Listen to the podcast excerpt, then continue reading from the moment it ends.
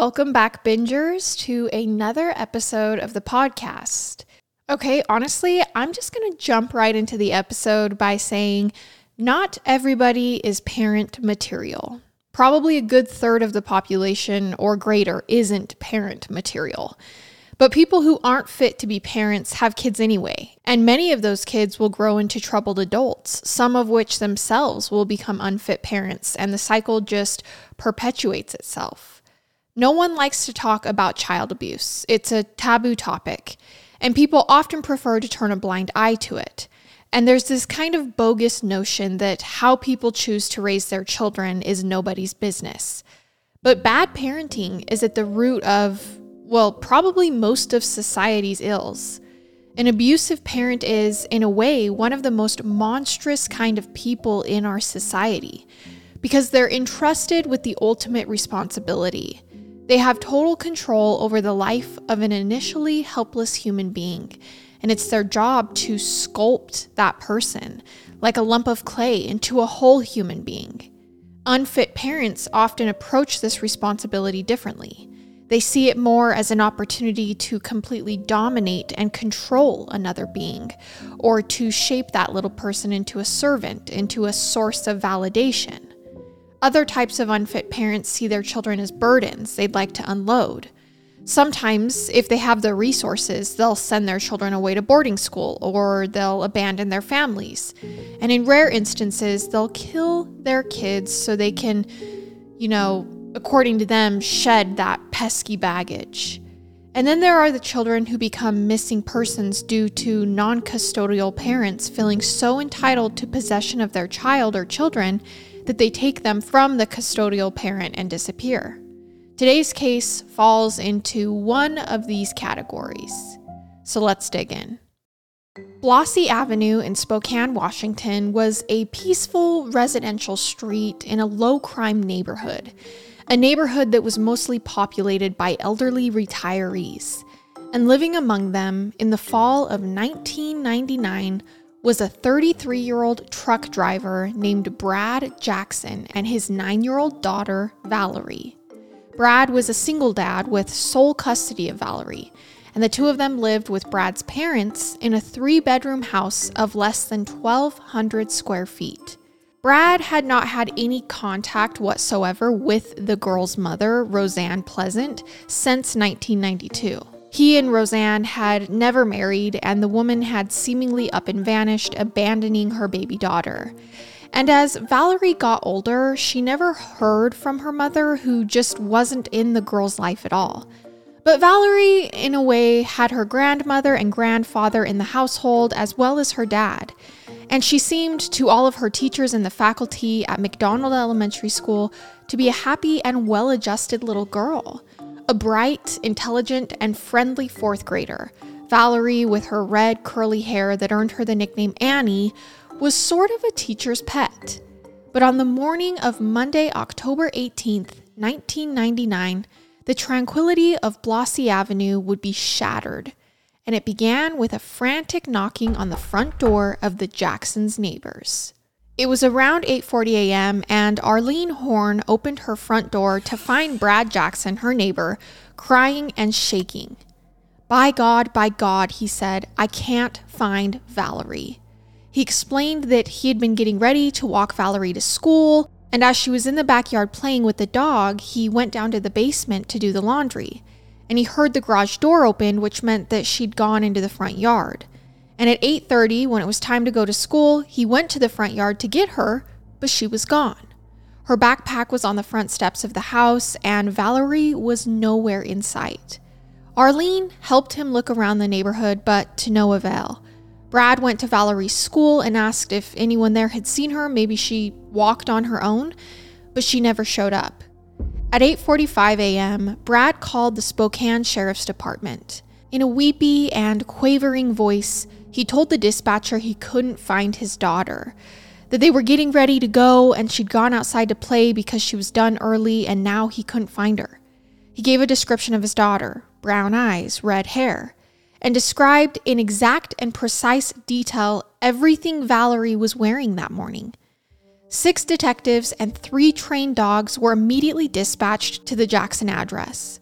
They searched the inside of the house thoroughly, two times, but the girl wasn't there. Brad, in going through his account of that morning again during the search, explained that he'd been in the basement doing laundry when Valiree vanished. And when he was asked what he was washing, he explained he was washing Valiree's bed sheets because she had suffered a nosebleed the night before.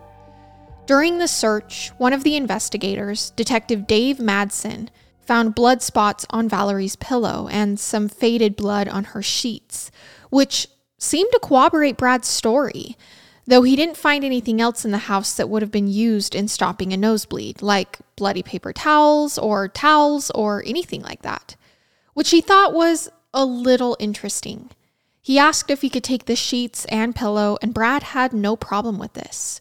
So he was being cooperative and seemed genuinely distraught by his daughter's disappearance. Exploring the possibility that Valiree had walked to school by herself, detectives contacted administrators at McDonald Elementary, but again, as they told Brad earlier in the morning, they hadn't seen her since the previous week. As noon struck, police and volunteers from the neighborhood began a larger search effort for Valiree. One of the volunteer searchers from the neighborhood was Shelley Eagland, who happened to know Valiree well. She was a crossing guard and also a teacher's aide at Valiree's elementary school. She arrived at the house and consoled Brad, who seemed beside himself. She then helped in the search while Brad stayed behind at the home. The searchers went house to house, block to block, covering about 120 homes in the area, but nothing turned up. And during the neighborhood canvass, not a single clue to explain what might have happened to Valiree. Could she have run away? Valiree was not a troubled kid. She'd never run away before and had no known problems at school or with her family, nor had she ever talked about running away. So her disappearance was a complete mystery. Neighbors and friends were shocked. No one at her school saw any signs of trouble. The McDonald Elementary faculty was hit hard by the news of her disappearance. They considered Valiree like a member of their own families. When Karen, Brad's mother, returned home that afternoon and discovered Valiree had gone missing, she prepared a written statement pleading for her granddaughter's safe return and read it on the local news. Brad himself appeared to be so devastated by his daughter's disappearance that he holed up in the house most of the day and was so out of it that it took him hours to provide a picture of Valiree to the news media. As night began to fall, the search was called off until sunrise. When it resumed the following morning, the sheriff's office expanded their canvas area. And upon talking to area residents, they got their first potential lead. Two days earlier, a 13 year old girl had been approached by a long haired man in a flatbed truck who attempted to lure her into his vehicle. The man told the girl he had cigarettes and marijuana, and he even offered her money but the girl was wise enough to turn him down and flee the area. Detectives connected this girl with a police sketch artist, and they sat down and created a drawing of the man who tried to potentially abduct her.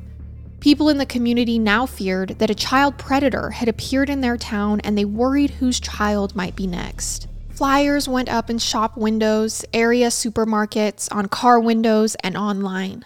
Broadcasts on local news stations asked the community to report anything suspicious.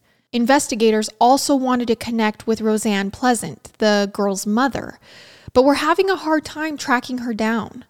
They learned that Roseann was a drug user and had long been involved in sex work.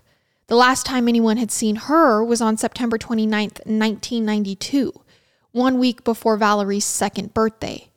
She had just visited Brad and Valiree, and shortly after that visit, she phoned her older brother, John Stone, an evangelist minister and owner of an advertising firm. And Roseann told her brother she was scared. Her relatives believed that it may have had something to do with the murder of a friend of hers, a fellow sex worker, who was found shot to death in southern Spokane County, Washington, a few weeks earlier.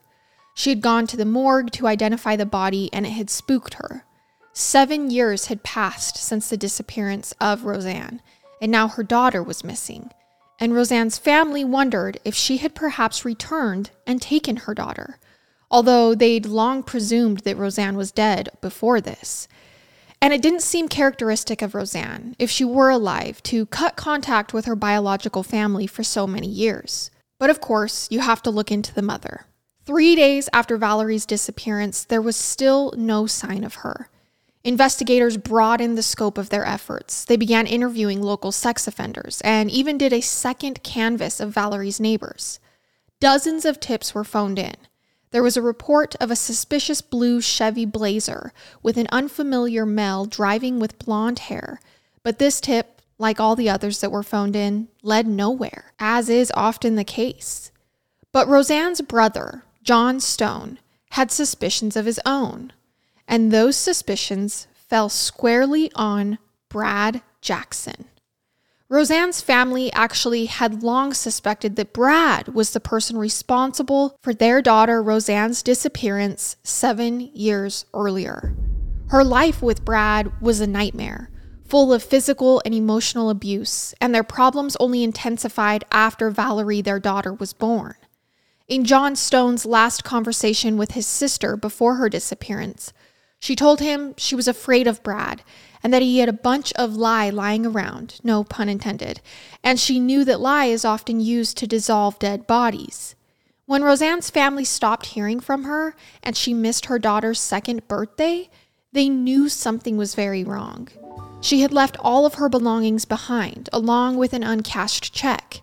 At the time, Brad worked in construction and was working on cement and building foundations. Roseann's family suspected that Brad may have buried her body near or underneath one of those building foundations. So, back then, at the time, Brad was questioned by police and asked to submit to a lie detector test, but he refused. Roseann's family flew into Spokane at the time and went around to local businesses and churches with flyers, and they did their own detective work, but no trace of Roseann ever surfaced. And investigators eventually concluded that she had probably just been the victim of a serial killer.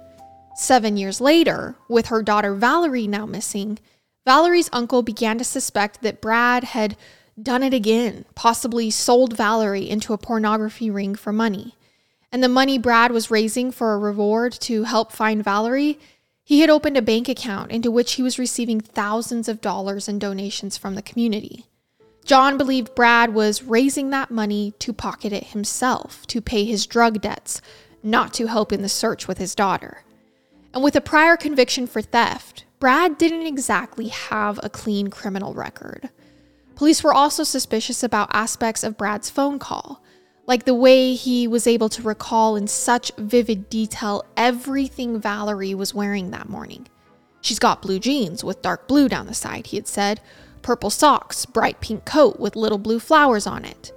And also, how he was so specific about times. Like when he kept saying that he first discovered Valiree was missing at 8:32 a.m. That's very precise. True crime fans, got a knack for solving mysteries? Meet your new favorite game, June's Journey. Dive headfirst into the opulent and perilous world of the 1920s as June Parker determined to unravel the enigma of her sister's murder. With each hidden clue you discover, you're not just solving puzzles, you're peeling back layers of scandalous family secrets, navigating through danger, and even stumbling into unexpected romance. Imagine every scene is a gateway gateway to a new thrilling storyline taking you from the parlors of New York to the sidewalks of Paris. I've literally been engrossed in a chapter that's challenging and utterly compelling. If you're like me, enjoying a puzzle to unwind, June's Journey hits the spot. Plus, decorating my estate, incredibly satisfying. Discover your inner detective when you download June's Journey for free today on iOS and Android. Okay, you guys, springtime is all about fresh air, fresh starts, and freshly cleaned homes. And it's the perfect time to give a fresh look at SimpliSafe Home Security, the only home security system I use and I recommend. SimpliSafe is so easy to set up and so user friendly. And you guys know with the kind of work I am in, it is really, really important to me that not just I protect my home, but you guys protect yourselves in your home as well. SimpliSafe is loved by customers and experts alike, named Best Home Security System of 2024. The system blankets your whole home in protection. It has advanced sensors to detect break ins, fires, floods, and more. And with 24 7 professional monitoring for less than $1 a day, you get fast emergency response when you need it most. Also, with no contract and a 60 day money back guarantee, you can actually try SimpliSafe today risk free. And if you don't love it, just send it back for a full refund. Now, I know SimpliSafe has given me and many of my listeners real peace of mind, and I want you to have it too. My listeners get a special 20% off any new SimpliSafe system when you sign up for Fast Protect monitoring. Just visit simplisafe.com slash Payton, P-A-Y-T-O-N. Don't wait. That's simplisafe.com slash Payton. Another person who was growing suspicious of Brad was Shelley Eagland, the teacher's aide from Valiree's elementary school who also lived in the area. She had reached out to John Stone, Valiree's uncle, who had flown in from Arizona to help, and she confided in him that Brad hadn't left her alone since the disappearance. And although the principal of the elementary school told the faculty that Brad was a good father, in fact, he often showed up at school to eat lunch with his daughter, and they should be supportive of him rather than suspicious, Shelley wasn't on board. She'd been spending too much time with Brad and saw too many concerning behaviors to ignore. Like how he seemed more concerned that police suspected him and that the media wouldn't go away than he was about Valiree's whereabouts. In fact, he hardly mentioned Valiree, his missing daughter. He seemed worried only about himself. And he told Shelley at one point it's my story and I'm sticking to it. But he sang it to the tune of It's My Party with a weird smile on his face. I was just about to sing that for you guys, but I'll save your ears. Investigators also learned that Valiree had been having conflicts with a woman her father had been dating named Danette Schroeder. Brad and Valiree had been living with Danette until about seven months earlier when they moved out and into his parents' house. When they lived together, Valiree and Danette clashed hardcore. And Danette eventually talked Brad into taking Valiree to see a psychiatrist.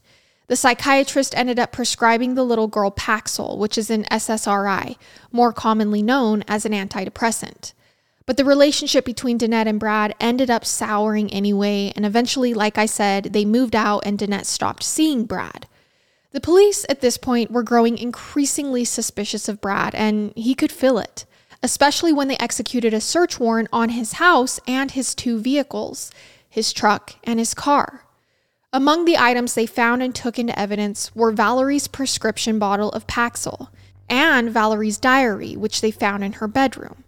And the most interesting thing in her diary was an entry dated October 12, 1999, about a week before she had disappeared in which she complained that her father wouldn't leave her alone in her bedroom. Investigators wondered what this meant. And during the examination of the bedding they had confiscated from Jackson's home on the day of Valiree's disappearance, the forensic lab found two red pubic hairs. Pubic hairs that they'd later determine resembled Brad Jackson's. But the problem with that potential evidence is that pubic hair can be transferred from one room to another just by moving around. It can be picked up by someone walking in socks. So, because there were multiple possible explanations for why Brad's pubic hair may have been found in his daughter Valiree's bed, this alone wasn't hugely significant. While in the house, the investigation team tested the wash cycles on the laundry machines in the basement and they found inconsistencies in the timeline of Brad's account. His story just wasn't adding up. They impounded Brad's vehicles, a 1995 Ford pickup and a 1985 Honda Accord. And while they didn't find anything in Brad's vehicles, they did leave something behind in both of them before they returned them to him. And what they left behind was, at the time, a fairly new technology, at least in terms of its use in criminal investigations. They left GPS devices in both of Brad's vehicles, without telling him, of course. They wanted to track his movements, curious to see if he might lead them to where he was possibly hiding Valiree's body. They were theorizing at this point that Brad had killed his daughter Valiree and buried her somewhere. But police kept it on the down low that Brad was a suspect. The community continued to rally around him and offer their support in helping locate his missing daughter. A candlelight vigil was held two weeks after the disappearance. the mass of people gathered there were praying for Valiree's safe return.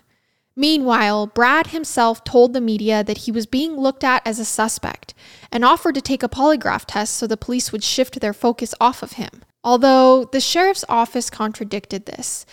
They reported that detectives had given Brad the opportunity to take a lie detector test, and he told them at the time that he'd have to think about it. He also seemed uncomfortable about the news media being as ubiquitous as they were. You think he'd welcome the publicity and support if he truly was committed to seeing his daughter found. But instead, he complained that he was being followed around and had to keep shaking off tails. Paranoid talk, which was also highly suspicious to investigators, who weren't in fact telling him at all because they had those GPS devices in his vehicles. But they were getting a bit antsy in their wait for Brad to lead them somewhere significant. And so, lead detective Dave Madsen tried to hasten things up by approaching Brad and making it explicitly clear that investigators believed he had murdered his daughter. We know you buried her somewhere, he told Jackson, and it's only a matter of time before we find her. You probably didn't bury her deep enough. The animals will find her, and then we'll find her, and then we'll throw you in jail.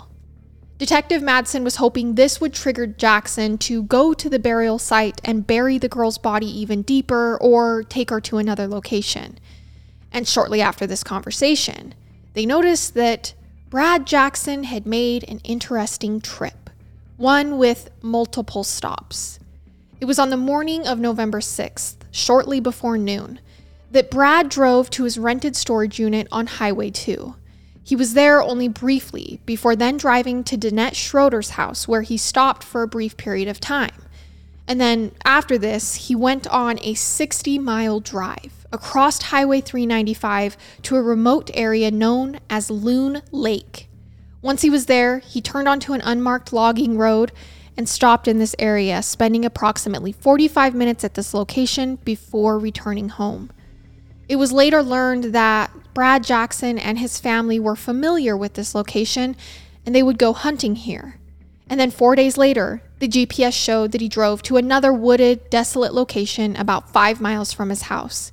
He spent about 15 minutes there and then from there drove the 60 miles back to the logging site he'd visited earlier that week, where he stopped for half an hour. On his way back home, he made several stops, including another visit to Danette Schroeder's home and another visit to his storage unit. That same day, police went to the Vicary Road location near Brad's parents' house, and they brought cadaver dogs with them. The dogs immediately led them to a shallow grave, which police discovered was empty. However, they did find some valuable items left behind, namely, two plastic shopping bags and duct tape with red hair attached to it. After processing this location, they traveled to the logging site, and the cadaver dogs led them to an area of freshly excavated dirt. They began digging, and inside, in a grave deeper than the shallow grave they found at the other location, they found the body of Valiree Jackson lying face down. So Detective Madsen was right on the money in his thinking, and Brad did exactly what he had hoped. But this find meant the unthinkable. Brad Jackson had buried his own daughter. At autopsy, the medical examiner determined that Valiree had died from asphyxiation. On November 13th, Jackson again visited his rented storage unit, and afterward, he visited his friends Kelly and Sean Bash and asked to borrow their pickup truck. He was carrying a welding mask during this visit and explained that he had a job to finish. He then drove to his ex girlfriend Danette's house again, and when she asked him whose truck he was driving, he explained that he had to borrow a truck because he knew he was being followed. And then from there, he drove back to the remote logging site. And when he was there, he discovered that the grave he dug and placed Valiree in had been dug up and was now empty. His nervous system at this point probably went into overdrive because when he returned to his friend's pickup truck, he left behind the shovel he'd used to dig the grave. And later that night, a warrant was put out for Brad's arrest, and when police stopped him in Spokane, he was acting erratically and seemed to be suicidal and had a shotgun in his vehicle. So he was hospitalized for evaluation, and when he was released, he was immediately charged with murder in the first degree. But police still had more work to do in building their case against Brad Jackson. So, the plastic bags they found in the shallow grave that Valiree had been moved from, traces of Valiree's blood were found inside of them. And these bags were identical to dozens of other plastic bags stored in the kitchen of the Jackson house. And the duct tape that was found along with the bags, that matched duct tape that the Jacksons stored in the basement. And then Brad Jackson's footwear and tire impressions were located at both grave sites. And soil from these locations matched soil found in the bed of his pickup truck, on his boots, and on his shovel.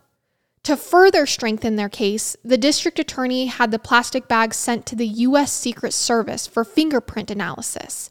They wanted to prove that Brad handled these plastic bags, which had apparently been taped around Valiree's head, which they theorized was to prevent her blood from leaking into his vehicle while he transported the body. The forensic labs used by the Secret Service implemented a special, very high tech process called vacuum metal deposition. And this technique is used to find even the faintest fingerprints on non porous surfaces like plastic. The bags were placed into a vacuum chamber with gold and zinc powder, which is then heated and vaporized. And within the vacuum, they adhere to finger oils. And indeed, the process was effective in this case. Fingerprints were found both inside the plastic bag and on the duct tape, and those fingerprints matched the father, Brad Jackson. The medical examiner found no evidence that Valiree had been sexually abused, but telltale bruising around her face and nose revealed that Brad had smothered her to death, probably with the blood stained pillow found in her room, and probably in the middle of the night while she slept. That was probably why he had been bothering her in her room, as she had indicated in her diary.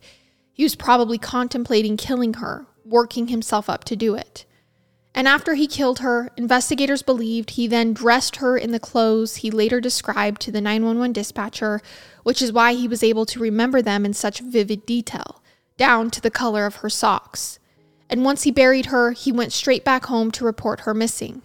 And of course, every time he drove to and came back from the grave sites, the GPS showed him making a detour to the home of Danette Schroeder, his ex girlfriend. The word. The JCPenney Friends and Family Sale is back. And this week, we're passing the savings on to you. Use your extra 30% off coupon to prep your home and style your family for Easter. That's extra savings on top of our great low prices. Plus, share your coupon with everyone you know and love. It's always better when we save together. JCPenney. Make everybody count. Offer valid 311 through 317. Exclusions apply. See store or jcp.com for details. It was learned during the investigation that Brad had told his sister he wanted to marry Danette, and they'd surely be together if only it weren't for his daughter, Valiree. And on the day before she disappeared, Valiree had refused to go to church with her father and Danette, and this made Brad very upset. So it was believed that the reason Brad Jackson killed his own daughter was to remove her as a perceived obstacle between him and the woman he'd been seeing. In fact, Danette was the first person he called after he was taken to jail. He called her and proposed marriage to her, and did this a few more times following his arrest. She declined all of his proposals, and then she changed the locks on all of her doors. At his arraignment, Brad Jackson pled not guilty. He had claimed that a new friend of his, a guy named Craig, whom he planned to go hunting with, he was in fact the guy who killed and took his daughter Valiree. He claimed that Craig killed Valiree and then showed him where the gravesite was located. But this story made no sense, and he later admitted to making it up, but he continued to insist he had nothing to do with his daughter's murder. And at his trial, he admitted to digging both graves and burying his daughter in them, but he still claimed he did not kill her. He told the court that she had died from an accidental overdose of Paxil. And by the way, I'm seeing some parallels here between this guy and Casey Anthony, you might be too. But the levels of Paxil found in Valiree's body were normal. Anyway, the jury didn't buy anything Brad said. They found him guilty of first degree murder, and he was sentenced to 672 months in prison, which is equal to 56 years. Brad has never admitted guilt in his daughter's murder, and he's also never admitted responsibility in her mother, Roseann Pleasant's disappearance. That was seven years earlier, even though her family remains convinced to this day that he murdered her. Her disappearance was at the time being looked at for a possible link to a serial killer who'd been preying on sex workers in Spokane. In fact, Brad himself was considered a suspect in those murders since one of the victims was found with a grocery bag over her head. But all those victims had been shot in the head rather than suffocated, and that serial killer was nabbed in April of 2000, and his name was Robert Lee Yates. The faculty and student body of McDonald Elementary School painted a tree in Valiree's memory. It remains there to this day. Pretty much all abusive parents fall under the umbrella of the dark triad, which in psychology is defined by three traits the inclination to manipulate and deceive others to meet their own ends, subclinical or undiagnosed narcissism, and subclinical or undiagnosed psychopathy. Brad Jackson is a creature that embodies all three. He deceived others into seeing him as a doting father and into believing after he killed Valiree that he was wrecked by her unexplained disappearance. He put his own needs above all others to a pathological and dangerous degree, and he had apparently no empathy for his daughter, whom he viewed as a disposable obstacle standing in the way of a relationship with a woman he probably would have abused and maybe even killed. And he certainly has expressed no remorse for having killed his daughter, because he's never owned up to it. So that's it for this week. Join us next week as we begin a new mini series of waterlogged stories that'll leave you gasping for air. I'll see you then.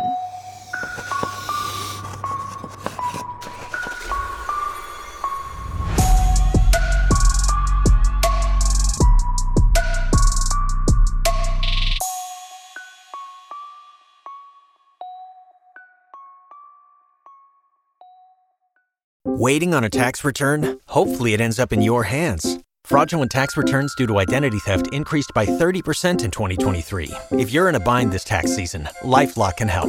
Our US based restoration specialists are experts dedicated to helping solve your identity theft issues. And all Lifelock plans are backed by the Million Dollar Protection Package. So we'll reimburse you up to the limits of your plan if you lose money due to identity theft. Help protect your information this tax season with LifeLock. Save up to 25% your first year at LifeLock.com slash aware.